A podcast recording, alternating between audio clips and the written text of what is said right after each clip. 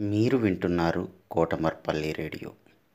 స్ఫూర్తిదాతలు ఈ శీర్షికలో Greek తాత్వికుడు Thales గురించి శ్రీమతి T Sandhyarani గారు వివరిస్తారు. మిత్రులారా ఈరోజు మనం ఒక యథార్థ సంఘటన గురించి తెలుసుకుందాం. స్తోమతను బట్టి చదువు ఉంటుండొచ్చు కానీ జ్ఞానం విజ్ఞానం సంపాదించాలంటే స్తోమత ఒక్కటే సరిపోదు. సూక్ష్మ దర్శనం విషయ అవగాహన తపన శ్రద్ధ ఉండాల్సిందే. అలా వినూత్నంగా ఆలోచించి విజ్ఞాన శాస్త్రంలో సంచలనం సృష్టించాడు గ్రీకుకు చెందిన తేల్స్. కరెంటు చాడను కనిపెట్టి సరికొత్త ఆవిష్కరణలకు శ్రీకారం చుట్టిన తేల్స్ గురించి తెలుసుకుందాం. కట్టెలమ్మిన తేల్స్ కరెంటు ఎలా కనిపెట్టాడు? అసలు కరెంటును ఎవరు కనిపెట్టారు? మనం ఏమని చెప్తాం? బెంజమిన్ ఫ్రాంక్లిన్ అని గిల్బోర్డ్ అని చెప్తాం. అంతే కదా? వాళ్ళు కరెంటును శాస్త్రీయత ప్రకారం ఫార్ములా ఇచ్చి తయారు చేసి మనకు ఇప్పుడు వెలుగు జిలుగుల జీవితాన్ని ప్రసాదించారు. ఎవరు కాదనలేరు. కానీ అసలు విద్యుత్ పుట్టుక ఎలా జరిగింది? దానిని బెంజమిన్ ఫ్రాంక్లిన్ గిల్బర్టే కనిపెట్టారా? అనే కొత్త కోణంలో కూడా ఆలోచించి చూస్తే మరొకరి శ్రమ కనిపిస్తుంది. కరెంటు పుట్టుక కూడా తెలుస్తుంది. ఒక మామూలు ప్రక్రియ కరెంటు ఉత్పత్తికి ఎలా కారణమైందో కూడా తెలుస్తుంది. గ్రీకు దేశం ఆవిష్కరణలు అప్పుడప్పుడు వెలుగులోకి వస్తున్న రోజులవి. ఎవరికి వారు విశ్వ ప్రయత్నాలు చేసేవారు? తేల్స్ది సాధారణ కుటుంబమే. తోటి స్నేహితుల వలె కాకుండా తేల్స్ ప్రతిదీ విభిన్నంగా ఆలోచించేవాడు. ఓ నలుగురు కూర్చొని ఇవాళ ఏం తిన్నారు? వంటి చర్చలో పెడుతుంటే ఈ తిండి ఎక్కడి నుండి వచ్చింది? అని ఆలోచించే బాపత్తు తేల్స్. అతడికి చిన్నప్పటి నుంచి చెట్లు పుట్టల వెంట తిరిగే అలవాటు ఉండేది. ప్రతి చెట్టును పరిశీలిస్తుండేవాడు. వాటి ఫలాలను ఏం చేయాలి? ఆకులతో ఏం చేస్తారు? అని ఆలోచిస్తుండేవాడు. తనకు ఇంకే పని లేనట్టు తీరికగా చెట్ల ఆకులు సేకరిస్తుండేవాడు. పువ్వులు కోస్తుండేవాడు. కట్టెలను కూడా సేకరించి ఎంతో కొంత సొమ్ముకు అమ్మేస్తుండేవాడు. ఇలా తేల్చుకు ఇదొక హాబీగా మారిపోయింది. ఇంట్లో పెరట్లో కానీ ఆరుబయట కానీ తిరిగే పురుగులను నిశితంగా గమనిస్తుండేవాడు. మనిషికి రెండే కాళ్ళు ఎందుకున్నాయి? ఈ జీవులకు రెండు కంటే ఎక్కువ కాళ్ళు ఎందుకున్నాయి? అని నానా రకాలుగా ఆలోచిస్తూ మెదడుకు మేత పెట్టి పదునెక్కిచ్చేవాడు. ఒకసారి కుటుంబ సభ్యులతో కలిసి వేరే ప్రాంతానికి వెళ్ళాడు తేల్స్. అక్కడ వాళ్ళంతా విందు చేసుకుంటే అతను మాత్రం పురుగులతో ఆడుతున్నాడు. ఏయ్ ఏం పనిలేదా అస్తమానం చెట్లు పురుగులు అంటూ తిరుగుతావు? అసలు నీకు నువ్వు ఏమనుకుంటున్నావు? ఏముంటాయి అసలు వాటితో? అని కాస్త కోపంగా అన్నారు కుటుంబ సభ్యులు. ఏమీ ఉండకపోవచ్చు ఉండొచ్చు. కానీ నేను ప్రతిరోజు ఒక కొత్త జీవిని పరిచయం చేసుకోవాలి. మీరనుకున్నట్లు నేను చూసేవి పురుగు పుట్రానే కావచ్చు. కానీ వాటిని చూస్తే జీవితం కనిపిస్తుంది. వాటి నుంచి ఏదో ఒకటి నేర్చుకోవచ్చు. మరీ మీరు అనుకున్నట్టు మాత్రం కాలయాపన ఏమి చేయట్లేదు. కొత్త విషయం ఒకటి నేర్చుకుంటున్నా. మీకు నమ్మకం లేకపోతే నేనేం చేయలేను. కానీ ఒకటి మాత్రం నిజం. వీటి నుంచి నేను ఏదైనా అద్భుతం చేసి చూపిస్తా అని నమ్మకంతో చెప్పాడు. ఒకసారి తేల్చుకొక వింత చెట్టు కనిపించింది దాని పేరు మాత్రం అతడికి తెలియదు. స్నేహితులని అడిగాడు. వాళ్ళు తెలియదన్నారు. ఎలా? తెలుసుకునేది? అని ఒక కొమ్మను కోసుకొని ఇంటికి తీసుకొచ్చాడు. ఇంట్లో వాళ్ళని అడిగితే ఏం పనిలేదా? ఎప్పుడూ ఏదో ఒకటి పట్టుకొని వస్తావు. వాటిపై ఉన్న ధ్యాస చదువుపై పెట్టు. బాగుపడతావు అని చీవట్లు పెట్టారు. స్నేహితుడి ఇంటికి వెళ్ళి వాళ్ళ పేరెంట్స్కి ఈ ఆకును చూయించాడు. దాని పేరు సీమ గుగ్గిలం అని వాళ్ళు చెప్పారు. సీమ గుగ్గిలం చెట్లు జిగురును పరిశీలించసాగాడు. ఇంట్లో హాయిగా పడుకున్నప్పుడు తరచూ పిల్లి మీదికి వచ్చి నిద్రాభంగం చేసేది.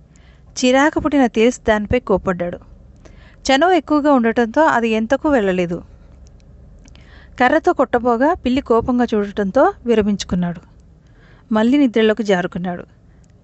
పిల్లి ఈసారి అమాంతం మీద దూకేసింది. ఏం చేయాలి? దీనిని అనుకొని తాను సేకరించి సీమగుగిలిన చెట్టు చెట్ల రెజిన్ను పిల్లి చర్మానికి రుద్దాడు. అప్పటి నుంచి అది తన వైపు రాలేదు. కానీ నిద్రపోకపోయింది తేల్స్కి. చడీ చప్పుడు కాకుండా కూర్చొని తననే చూస్తున్న పిల్లిని గమనిస్తూ ఉన్నాడు.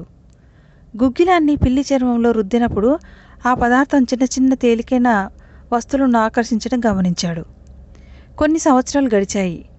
తేల్స్ చదువు కూడా పూర్తయింది. మంచి ఫిలాసఫర్గా పేరు తెచ్చుకున్నాడు. అప్పటికే చాలా పరికరాలు కనిపెట్టాడు. విజ్ఞాన శాస్త్రవేత్తగా మంచి గుర్తింపు సంపాదించాడు.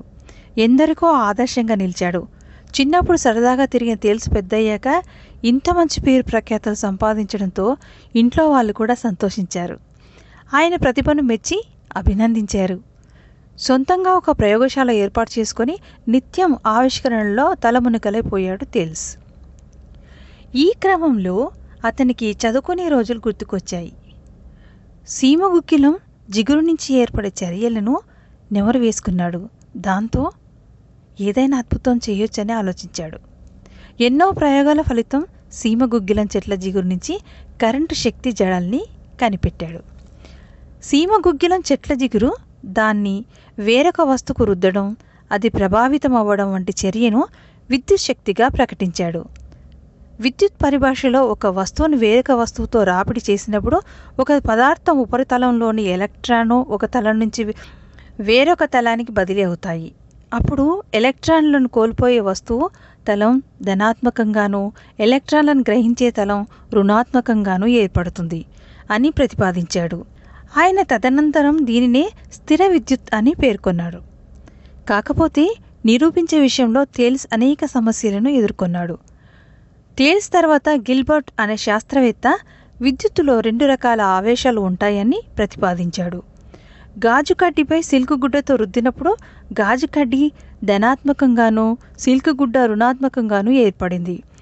అదేవిధంగా ఎవో ఎవోనైట్ కడ్డీని ఉన్ని గుడ్డతో రుద్దినప్పుడు ఎబోనైట్ కడ్డీ రుణావేశాన్ని ఉన్నిగుడ్డ ధనావేశాన్ని పొందింది. ఈ రెండు కడ్డీలు పరస్పరం ఆ- ఆకర్షించుకోవడం గమనించాడు. ఈ స్థిర విద్యుత్ ఉనికిని బెండు బంతి విద్యుత్ దర్శిని లేదా స్వర్ణపత్ర విద్యుత్ దర్శిని ద్వారా తెలుసుకున్నారు. తర్వాత కాలంలో బెంజమిన్ ఫ్రాంక్లిన్ మేఘాలలో గల మెరుపులలో విద్యుత్ ఉన్నదని చెప్పాడు. లోహపు గాలి పటాలను ఎగరవేసి దాని లోహపు తీగలు కట్టి విద్యుత్ శక్తిని నిరూపించాడు. లైటింగ్ కండక్టర్ అనే పరికరాన్ని కూడా బెంజమిన్ ఫ్రాంక్లిన్ తయారు చేశాడు. ఇది పెద్ద భవనాలపై పిడుగుల రూపంలోని విద్యుత్ శక్తి పడకుండా అరికడుతుంది. మొత్తానికి తేల్స్ సీమగుగ్గిలం ప్రయోగం నుంచే గిల్బర్ట్ కానీ బెంజమిన్ ఫ్రాంక్లిన్ కానీ తమ ప్రయోగాలకు పదును పెట్టారు. ఆయన నుంచి ఎంతో కొంత నేర్చుకున్నారు అనడంలో సందేహం లేదు. తేల్స్ ప్రతిపాదనలోని లోపాలను సవరించేవారు స్థిర విద్యుత్ ప్రవాహ విద్యుత్ వంటి వాటిపై ప్రయోగాలు చేశారు. నిచ్చెన స్థితిలో ఉండే ఆవేశాలను స్థిర విద్యుత్గాను వాహకం నుంచి ప్రవేశించే ఆవేశాలను ప్రవాహ విద్యుత్గాను పేర్కొన్నారు. విద్యుత్ ఆవేశాలు అధిక పొటెన్షియల్ గల బిందువు నుంచి అల్ప పొటెన్షియల్ గల బిందువునకు ప్రయాణం చేస్తాయని చెప్పగలిగారు. చూశారు కదా? ఏదో సరదాగా అలవాటు. తర్వాతి కాలంలో ఒక గొప్ప ఆవిష్కరణకు ఎలా మూలం అయ్యిందో? ఇంట్లో వాళ్ళని నొప్పించకుండా తన పని ఏంటో తాను చేసుకొని వెళ్ళి ఇవాళ మనకు విద్యుత్తును ప్రసాదించిన బెంజమిన్ ఫ్రాంక్లిన్ లాంటి వాళ్ళకు తేల్స్ ఎలా ఆదర్శంగా మారాడో? అంతగా అవసరం లేకపోయినా తేల్స్ కట్టెలు సేకరించి ఎంతో కొంత సొమ్ము తీసుకొని వేరే వాళ్ళకు ఇచ్చేవాడు. అంటే ఏమీ ఆలోచించకుండా అన్నీ ఉన్నాయి కదా మనకెందుకు? అని ఊరికి ఇంట్లో కూర్చుండే ఎంతోమందిని చూసి ఉంటాం మనం కదా? వాళ్ళతో ఎప్పుడో వందల ఏండ్ల నాడు స్వశక్తితో ఎదిగిన తేల్స్ను చూసి నేర్చుకోవాల్సింది ఎంతో ఉందని మాత్రం చెప్పచ్చు. మిత్రులారా మనం కూడా నిరంతరం అలా సమయాన్ని వృధాగా గడపకుండా ఏదో ఒకటి చేస్తూ ఏదో ఒక కొత్త ఆవిష్కరణకు నాంది పలకాలి.